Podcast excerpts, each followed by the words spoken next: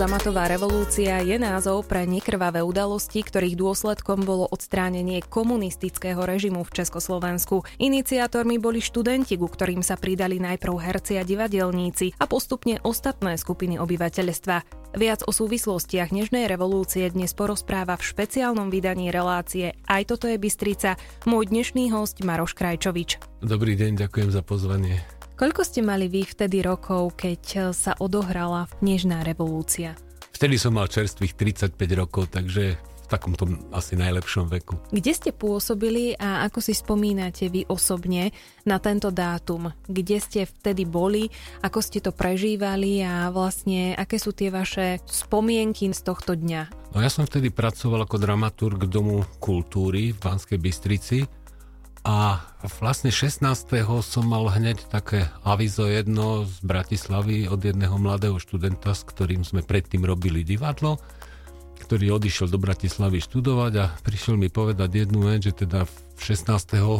deň pred 17. E, pred dňom, Medzinárodným dňom študentstva, že sa bude v Bratislave konať taký protestný pochod študentov, pretože všade naokolo už v tých štátoch eh, socialistického bloku vlastne tá perestrojka, glasnosť, respektíve také tie revolučné procesy prebehli, čo sa na, v Československu vlastne nedialo a oni mali nejaké požiadavky aj k štúdiu, aj k nejakým takýmto celospoločenským veciam. Takže bol taký mm, protest pred dnešným prezidentským palácom a nakoniec na áno, sa to konalo, kde v podstate bolo to aj v televíznych novinách, čiže ja som už o tom do obeda vedel, že niečo také sa o 5. chystá a večer o 7. alebo o pol 8. vtedy boli, myslím, televízne noviny. Už bol o tom šot, už tam vlastne dávali správu, že ideológ komunistickej strany slovenskej súdruh Gejza Šlapka vlastne ako upokojil tých študentov, že s nimi diskutoval. A potom na druhý deň zase z Prahy sme mali správy veď vo večerných hodinách. Napriek tomu, že v tých telefónoch občas tak ako cvaklo a zrazu bol ten hlas taký iný, iný zvuk bol, že sme vedeli, pozdravili sme súdruha Majora, ktorý počúval a v podstate som dostal správu takú, že policia brutálne zakročila vlastne na národní tříde proti študentom pri tiež takom protestno, ale aj manifestačnom uctení si 17. novembra a vlastne smrti Jana Opletala, ktorého fašisti počas vojny vlastne na internátoch vlastne robili veľkú raziu a no, zabili ho, takže z toho vznikol ten 17. november. Koncom decembra 1989 sa komunistická strana začala rozpadávať aj v Rumunsku. Tam ale revolúcia nabrala iné rozmery a vôbec nebola nežná. Do protestujúcich vtedajšia moc aj strieľala. To bolo príčinou vzniku vlny odporu na celom svete. Na Slovensku bola vytvorená verejnosť proti násiliu a v Česku občianske fórum. Po brutálnom zásahu polície v piatok 17. novembra proti študentom na Pražskej národnej triede študenti na všetkých vysokých školách od 21. novembra štrajkovali. Ja som vedel o tom, že brutalita tej polície alebo verejnej bezpečnosti je, pretože ja som zažil dve demonstrácie ešte rok predtým, respektíve v januári, kedy som aj ja dostal obuškom na Vaclavskom námestí kde sa konali takéto demonstrácie. A tamto vtedy tiež sme boli, ja som ako dramaturg chodieval do Prahy na tzv. burzy programov. My sme chodili na výbery tých programov, že tam nám oni hráli všetky divadlá, kapely, muzikanti, estrády rôzne sme mali tak predvádzané a my sme si vyberali potom z toho, že čo zoberieme do Banskej Bystrice, respektíve kto kde, odkiaľ bol. No a tiež sme boli na takomto stretnutí v januári a vlastne vtedy sme vyšli na námestie Václavské, netušili sme o čom, sme videli, že mm, sa chystá asi demonstrácia, to bola verejná bezpečnosť vtedy, vyzývala všetkých, aby opustili ten priestor, že to je zakázané zhromaždenie a tak. A všimli sme si pod bránami, zatiaľ ešte zavretými bránami, také tie kované rôzne, tie biele prilby a takú tú nenávisť v tých očiach tých mladých policajtov, ktorí tam boli pripravení ako na štart.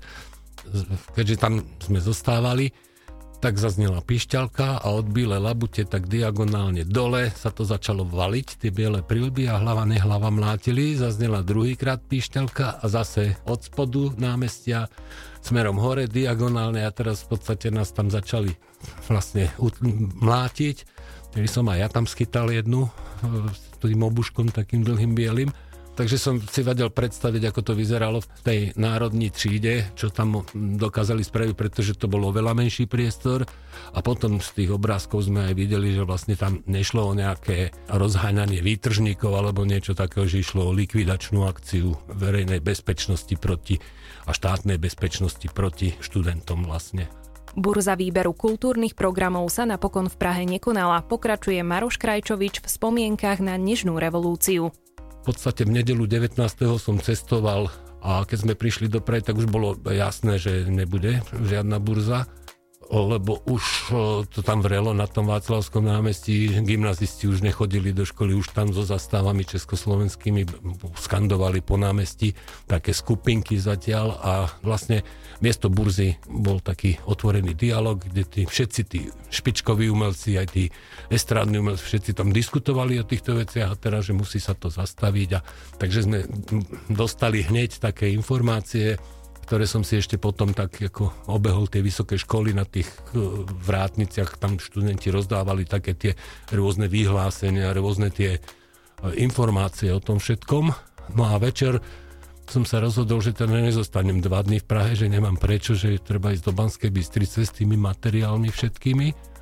Ale ešte som sa zúčastnil v podstate takej tej veľkej prvej demonstrácie na tom e, námestí Václavskom, kde tam vtedy vlastne Marta Kubišová zaspievala štátnu hymnu, modlitbu pre Martu. Už tam Dubček vystupoval, už spomínali aj to, že práve prichádza z väzenia Jan Čarnogurský, Miroslav Kusí, že sa tam dostavili títo ľudia. A tam som aj začul jednu vec, že v podstate v Banskej Bystrici tiež bol takýto protestný nejaký meeting, respektíve stretnutie Takže som považoval za svoju povinnosť ísť, informovať, dostať z tej Prahy, z toho hlavného mesta čo najviac informácií do Banskej Bystrice. Ako to pokračovalo v našom rodnom meste pod Urpínom si povieme s mojim dnešným hostom Marošom Krajčovičom už po pesničke. Po hudobnej pauze pokračujeme v rozprávaní sa o dôležitom dátume, ním bol 17. november. Pán Maroš Krajčovič sa vrátil teda z Prahy. Prišli ste do Banskej Bystrice. Ako to prebiehalo tu?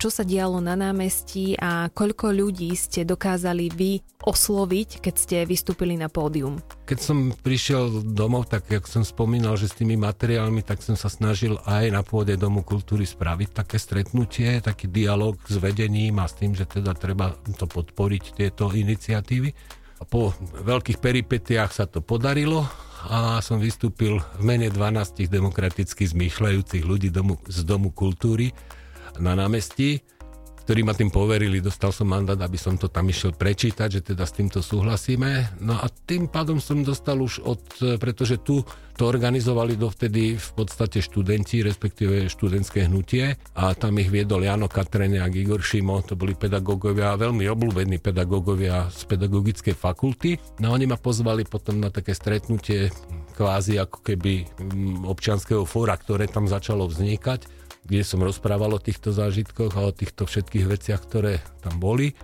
No a zrazu sa vykreovala taká skupina, najprv to bolo asi 60 70 ľudí, ktorí sa stretávali už aj po obede na tej fakulte, už sme tam začali riešiť otázky organizácie generálneho štrajku, okrúhlych stoloch alebo verejných diskuzí s, pre, s predstaviteľmi vtedajšieho režimu. No a tam sa mi podarilo to, že využiť tú možnosť, že som pracoval v tom dome kultúry, takže tam sme dostali na to priestor, kde naozaj sme robili takýto dialog s predstaviteľmi krajského, okresného aj mestského komunistického zloženia a tam bola plná sála vtedy ako prvýkrát. No a zo začiatku, keď som ja prvýkrát vystúpil na to námestie, tak tam bolo asi nejakých 1500, možno 2000 ľudí. To ešte bolo tak, že improvizované, že na takých e, betonových smetiakoch sme stáli tam a tak vyložili hore na to a odtiaľ som prečítal ten... No a potom sa to naozaj dialo len z toho smetiaku zo začiatku generálny štrajk, ktorý bol 27. novembra, tak vlastne už sme dostali aj tribún, už sme mali aj riadne všetko zabezpečené aparatúrou a tak. Na, na naše veľké prekvapenie vlastne prišlo okolo 70 tisíc ľudí na to námestie. My sme tak čakali, že dobre, nech príde 5 tisíc ľudí, takže bude to fajn. a zrazu sa to začalo valiť zo ZVT, zo Slovenky vtedajšej a z tých podnikov a to z, z tých rôznych, rôznych podnikov tam a zrazu bolo plné námestie ako na prvých májoch. Počúvate reláciu Aj toto je Bystrica. Dnes špeciálne tematicky zameranú na dátum 17. november. Ako už môj host Maroš Krajčovič prezradil, v Banskej Bystrici sa na námestí zišlo okolo 70 tisíc ľudí. V podstate sa to naštartovalo, čiže tým sme mm, dostali ako keby nejaký mandát od obyvateľov, že teda začať rokovať o deinštalácii komunizmu alebo teda socializmu. No a už sme začali rokovať potom ďalšie veci, že sa odvolávali akože poslanci, ktorí naozaj sa spreneverili nejakej ľudskosti alebo niečomu takémuto a začali sa robiť kooptácie do týchto orgánov na poslancov. Vyzvali sme tajomníka komunistickej strany, aby odstúpili a ďalších ľudí, treba z námestskom úrade, na okresnom úrade. Takže tam sa to začalo akože organizovať no a postupne sme získali už ako taká užšia skupinka, okolo 30 ľudí, kde sme mali jasné, jasné úlohy svoje, kde sme si tú hierarchiu nejakú vytvorili ja som vtedy robil vlastne ako keby takého manažéra celého toho hnutia, takže som organizoval tie stretnutia rôzne a takto. A potom samozrejme gro tej činnosti našej bolo v tom, že tí aktivisti, ktorí boli zapojení do toho, každý večer vyrážali do dedín, do podnikov sa chodilo robiť di- tieto dialógy rôzne a vysvetľovať to. Takže, a nebolo to ľahké, pretože naozaj ľudia častokrát nerozumeli tomu a častokrát sa hovorilo, a čo tam tí študáci v tej Prahe chcú, že sú rozmaznaní a tak to, ale postupne sa to začínalo nabalovať. No a jednu vec, ktorú si z tohto obdobia veľmi pamätám a ktorá ešte teraz, keď si na to spomínam, tak mi idú zimomriavky po chrbte taká tá jednota, taká tá chuť a empatia byť spolu, a postaviť sa proti zlu, proti násiliu sa postaviť, pretože naozaj, ako my možno v Banskej Bystrici sme také násilie priamo také očividné nezažili, ale vravím, že ja som zažil tri demonstrácie v Prahe, dve z toho ešte predtým. Tých demonstrácií bolo rozhodne viac. To viem akože na tej prvej na Staromestskom, keď som to ešte v 88. zažil, v tom decembri, tam vyslovene ja neviem, koľkých ľudí zatkli, tam asi 3000 ľudí stálo na tom Staromestskom námestí a tam zatýkali, normálne brali hovorilo sa, že zelený Anton, ale to boli také oranžové avie hm, skriňové, tak tam ako neskutočne veľa, asi 5-6 tých aví sa tam točilo, ktoré odvádzali, odnášali tých ľudí. Čiže toto tí naši ľudia nemali takúto skúsenosť. Na druhej strane ani ten dizent na Slovensku nebol taký, ako bol v Prahe treba. V Bratislave niečo bolo, ale to bolo okolo zelených, ktorých tiež tam, tam kde Jano Budaj, Federgál, a ďalší ľudia proste boli ako aktivistami nejakých tých zelených e, vecí a oni tam popri tom e, v podstate robili aj nejaký náznak tej politiky. Ale na Slovensku to bolo o toto ťažšie, že proste my sme boli ďaleko od takého veľkého hnutia a tí ľudia to tak vnímali. 17. november 1989 dominuje v špeciálnom vydaní relácie Aj toto je Bystrica. Svoje osobné skúsenosti a zážitky z Nežnej revolúcie približuje môj dnešný host Maroš Krajčovič. Naozaj ešte dnes sa mi chlopky stávajú, keď vidím to, že ja keď to námestie, že tam je, ja neviem, tých 70 tisíc ľudí a všetci sa držia za ruky a šepkajú všetci spolu. A mal som taký pocit, že myslia to naozaj úprimne. Tak uh, to bolo niečo úžasné. V auguste 89. ja som začínal mať pocit, že niečo sa skutočne deje, pretože naozaj v Polsku, v Nemecku, v Maďarsku a v ostatných týchto socialistických štátoch sa začínalo prihliadať už na to, respektíve tam už tie revolučné procesy vlastne ako keby prebehli a s tým, čím prišiel Gorbačov, ktorý chcel otvoriť, on, Gorbačov nemal, podľa mňa, podľa môjho názoru, a dáva mi to nakoniec aj jeho posledný rozhovor, za, alebo teda rozhovor v jednom dokumentárnom filme za pravdu, že on nemal chuť e, zlikvidovať e, komunistickú stranu alebo to impérium veľké jednoducho, tak sa to vyvrbilo tam, hej, tým, že ale on chcel tú otvorenosť, glasnosť, perestrojku, prerobiť tie veci, tie veci, ktoré nefungovali v tom e, štáte alebo v tých štátoch. No a toto sme aj my cítili. Vtedy bola podpísaná taká, taký dokument 2000 slov a v podstate bol za tým vtedajší dizident Václav Havel, potom prezident Československa. A teraz vlastne komunistická strana vydala taký pamflet k tomu celému a nutila e, v podstate všetky tie základné organizácie komunistickej strany a aj my ako nestraníci, to ja som nebol nikdy členom strany, tak sme boli nutení ísť na tú schôdzu a mali sme odhlasovať to, že teda nesúhlasíme s tými 2000 slovami a tam som zacítil jednu vec, že veľa ľudí má proste pocit, že prečo ja mám niečo podpisovať alebo hlasovať za niečo, čo nepoznám. Tam padali také, ja neviem, čo je to Havel. Ako, kto to je ten, ten človek, ktorý toto napísal? Ja som nečítal tých 2000 slov, ja tu mám len vytrhnuté 4 alebo 5 tých nejakých z kontextu vytrhnutých vecí, kde oni popisujú vlastne, kde popisovali stav v Československu a čo žiadajú zmeniť a takto. A v podstate tí ľudia zrazu majú niečo odhlasovať. A tam sa im stalo to, že vlastne v 8 sa zdržali hlasovania. A ja som vtedy ako jediný zdvihol ruku, že som proti. A to sa im stalo prvýkrát, že niekto s niečím nesúhlasil alebo nemali úplne takú rovnú, vy, vyhľadenú 100%, 100% súhlas. Čiže ono už bolo cítiť aj to pnutie, pretože už naozaj v tých ostatných krajinách už sa tá perestrojka, tá glasnosť začínala nejakým spôsobom črtať, respektíve už sa to tam začalo meniť v tej spoločnosti a tuto Jakešovské vedenie a Husák a títo, oni stále tých gerontov tam držali tak ako Zabrežneva alebo v týchto dobách a nebolo to, a toto, toto ľuďom otravovali život, pretože naozaj niekedy nedalo sa robiť to, čo sa malo robiť. Častokrát tá neschopnosť vyhrávala nad schopnosťou. Maroš Krajčovič je môjim hostom v špeciálnom vydaní relácie Aj toto je Bystrica venovanej 17. novembru. Vy ste pracovali v tom čase v oblasti kultúry. Ako vás v práci ovplyvnil totalitný režim? V rámci tej práce v kultúre však e, vlastne umelci vždy ako veľmi dobre vedia kritizovať alebo popisovať a nie, že kritizovať. Nakoniec e, v podstate práve v umení, v kultúre je taký ten intelekt a taký ten pocit takej tej slobody. Takže toto väčšina tých umelcov v podstate nejakým spôsobom dávala najavo a ako keby otvárala oči tým svojim konzumentom, ktorí, ktorí chodili na nich. No a museli sme si dávať pozor.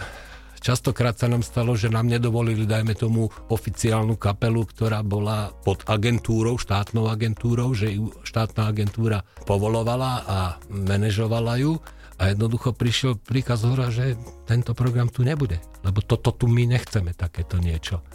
Nakoniec pri textoch si museli dávať ľudia veľký pozor na to a robili takou metodou modrého koníka. Je, že to, to je taká metóda, že keď ja viem, že niečo chcem, nejaké dielo chcem ponúknuť, nejaký treba zobraz a namalujem okrem tej podstaty, o ktorú mi ide, modrého psíka tam dám, alebo modrého koníka a viem o tom, že všetci cenzori sa chytia práve na túto figurku, ale to gro zostane a ja so sklopenými ušami poviem, že teda áno, tak tento symbol tam nepatrí, tak ho dám odtiaľ preč. Čiže muselo sa špekulovať, muselo sa vinotajú rozprávať, čo bolo na jednej strane dobré, ale na druhej strane strašne obmedzujúce. Ale toto, taká tá cenzúra v tom, že jednoducho vy ste si vybrali, dramaturgicky zaradili do programovej štruktúry niečo a niekto vám potom prišiel a ješitne vám povedal, to nebude. Tak to, to, toto zabudni na to, že to tu bude. Ani zorganizovať obyčajný rokový koncert nebolo v tej dobe úplne jednoduché. Som robieval také akože metalové koncerty alebo rokový koncert, taký festiválik sme si vymysleli.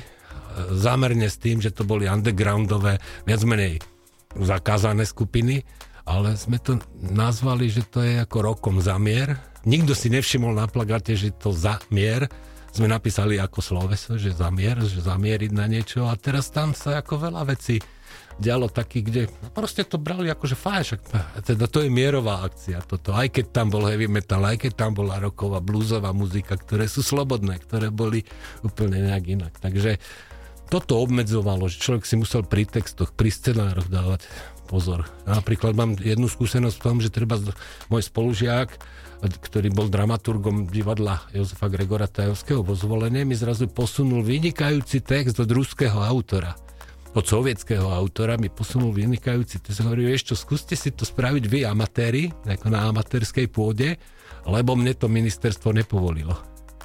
Aj sme to spravili. A v podstate, čiže my sme to uviedli a lebo on to nemohol uviesť v tom zvolení, pretože to bolo štátne divadlo. A my ako amatérský súbor sme to s takým začínajúcim divadlom mladých inkognito spravili.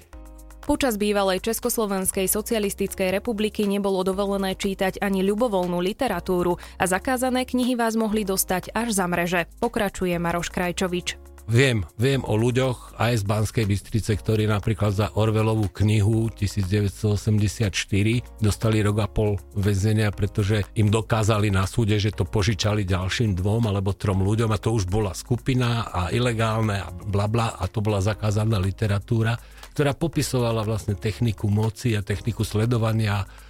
To už určite veľa vašich poslucháčov čítalo tú knižku, takže viete, o čom to je a viac menej áno, dostali po roku a pol basy za to, že čítali takúto literatúru, lebo im našli to, že šírili zakázanú literatúru, že naozaj ku kvalitnej literatúre sa častokrát dalo dostať len ako samizdaty a tak, takže nebolo to jednoduché. Takmer každý významnejší okamih v dejinách ľudstva má svoju symboliku, znak, symbol. Je tomu tak aj v prípade Nežnej revolúcie?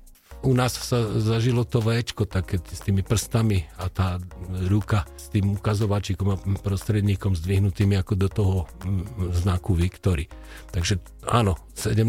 november 89 má tento symbol. Dnes je doba mobilných telefónov, internetu a ľahko dostupných informácií i rýchleho šírenia správ. No aj toto vníma môj dnešný host ako určitú hrozbu oproti dobe minulej, hovorí Maroš Krajčovič niekedy, ešte kým neboli mobilné telefóny, že boli len pevné linky a bol pracovný, nie každý mal doma telefón. A vždy sme sa dovolali. Keď sme potrebovali, čo sme potrebovali, sme sa dovolali. Že ten mobil a ten internet nebol všetko. Áno, dnes sa oveľa ľahšie tie hoaxy a takéto veci šíria. Naozaj začnite rozmýšľať nad tým, e, čo mu uveríte, pretože ten internet ponúka neskutočné množstvo práve tých fejkových, e, hejtovacích možností, kde, kde vznikajú takéto nálady a potom e, samozrejme z toho prichádza to, že sa prestávate zaujímať nepozeráte správy, nepozeráte, čo ja viem, politické relácie, pretože naozaj, keď to človek sleduje, tak častokrát nemá čo sledovať, pretože to je stále dokola ja, ja, ja, jenom ja a z jednej, druhej, tretej stoličky to ide na vás, toto isté. A vrátiť sa asi k tomu, k tomu pocitu, ktorý, ani nie pocitu, ale naozaj začať asi pracovať na tom a žiť, že k tej spolupatričnosti. Sme ľudia, buďme k sebe ľudskí, keď sa niekto nechce dať očkovať, dobre, rešpektujme ho, ale keď sa chce dať niekto očkovať, tak nech mu nebránia v tom, nech, nech mu nenadávajú, nech ho neatakujú pri tých očkovacích miestach. Začneme normálne spoločne žiť, tak ako sme niekedy žili. Ono sa hovorilo, že za, takí tí plačkovia za bývalým režimom majú jeden z argumentov, že v tých podnikoch, v tých, tých firmách sa žilo tak ľudskejšie, že sme si spravili oslavu a ale niekedy, áno, bolo to fajn, boli sme taká partia zohratá, že v partii, zohratej partii sa celkom lepšie pracuje ako v normálnej. Ale naozaj začnite si vážiť to, čo máte. Lebo ani teplá voda nie je zadarmo. A nie je to bežná vec. Teplú vodu si musíme zaslúžiť. Takže aj tú slobodu. A sloboda neznamená to, že ja môžem všetko. Nie. Ja môžem všetko a moja sloboda sa končí tam, kde sa začína sloboda vaša. Takže začneme byť empatickí k sebe, začneme žiť spoločný život, taký, aký sme si predstavovali možno v tom eh, novom svete po 89. Ja viem, politici narobili a obchodníci narobili veľa, veľa nedobrých krokov, ktoré ľuďom berú takú vieru k tomu, že malo by byť lepšie. Ale určite e, stále mám taký pocit, som na to aj dokonca hrdý, že som sa toho všetkého zúčastnil na tej strane, na ktorej som sa zúčastnil a že to vyšlo a nakoniec e, nie som ani milionár, ani z bohatlých, stále bývam v panelákovom byte, stále máme len jedno auto v domácnosti a v podstate som spokojný s tým, že je nám lepšie ako vtedy, lebo naozaj môžem slobodne rozmýšľať, môžem čítať, čo chcem, nikto ma za to neperzekuje, takže prosím vás, venujte sa aj tej histórii, majte ju v hlave a poučte sa z toho a nedajte sa vydierať e, čímkoľvek, nedajte sa obalamutiť, žite si svoj, svoj spokojný, slobodný život a rešpektujme sa navzájom. Ja som mala počas Nežnej revolúcie len 5 rokov, preto aj spomienky pamätníka Maroša Krajčoviča sú pre mňa vzácne. No čo by si ešte okrem spomenutého mala zobrať mladšia generácia práve z dátumu 17. november 1989? Aké ďalšie posolstvo nám zanechala Nežná revolúcia? Ono je to asi veľmi ťažko niečo radiť, lebo dnes je mladá generácia svojská. Hovorím už teraz ako striebrovlasý človek ale nemyslím to v zlom. Myslím v tom, že máte svoj pohľad na svet, je nové storočie, ale jeden veľký odkaz by som chcel dať, že proste nezabúdajte na svoju históriu. Nestávajte sa k tej histórii, takže to vás nezaujíma, to už bolo. Pretože dá sa na tom poučiť. A je, um, už Sokrates hovoril, že iba hlupak sa učí na vlastných chybách Takže nespravte tú chybu, aby ste museli zažívať niečo podobné, e, čo sme my, že treba z, poviem to silno, že nás byl, byla policia, že nás zatvárala, že sme nemohli slobodne dýchať, že sme nemohli cestovať, pretože spústa ľudí, vy si neviete predstaviť to, že nemôžem ísť do Viedne si nakúpiť, dajme tomu na Vianoce. Že nemôžem ísť na dovolenku, čo ja viem, do Ameriky alebo do Austrálie, že to si neviete predstaviť že sa nedalo ísť okrem socialistických štátov, ale nie do všetkých, lebo napríklad do Poľska, aj do samotného Sovietskeho zväzu ste potrebovali mať víza. Ste potrebovali mať devizový prístup na peniaze a tak. Takže toto, aby ste nezažili, aby ste si zachovali tú možnosť študovať v zahraničí, cestovať a trošku sa poučte z tej histórie. 17. november je od roku 2001 štátnym sviatkom. Slováci si ho pripomínajú ako Deň boja za slobodu a demokraciu. Moje meno je Zuzana Suchaň Filipková a ďakujem vám za pozornosť pri počúvaní relácie. Aj toto je Bystrica. Do počutia. BBFM, naše Bystrické rádio.